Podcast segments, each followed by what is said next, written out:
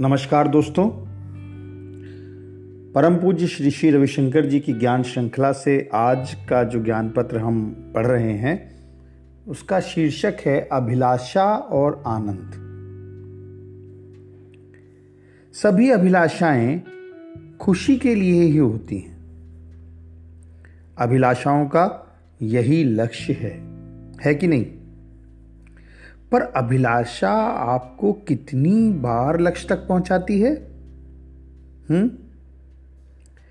क्या आपने कभी इन अभिलाषाओं की प्रकृति पर विचार किया है?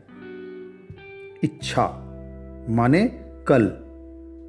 अभी नहीं। है कि नहीं? पर आनंद तो कभी भविष्य में हो ही नहीं सकता। वो तो सदा वर्तमान में होता है। आनंद कैसे हो सकता है कि भविष्य में आनंद होगा? नहीं, वो तो इस समय होता है। जब भी आनंद होता है, वो केवल वर्तमान में होता है और इच्छा या अभिलाषा हमेशा भविष्य में होती है। अच्छा जब आप आनंद में होते हो तो कोई अभिलाषा आती है क्या? कोई इच्छा उठती है क्या? और यदि इच्छा उठी हुई है तो क्या उस क्षण में आप खुश हो? अभिलाषा हमें आनंद की ओर ले जाने का आभास देती है। एक फॉल्स प्रॉमिस देती है। वास्तव में वो ऐसा कर ही नहीं सकती।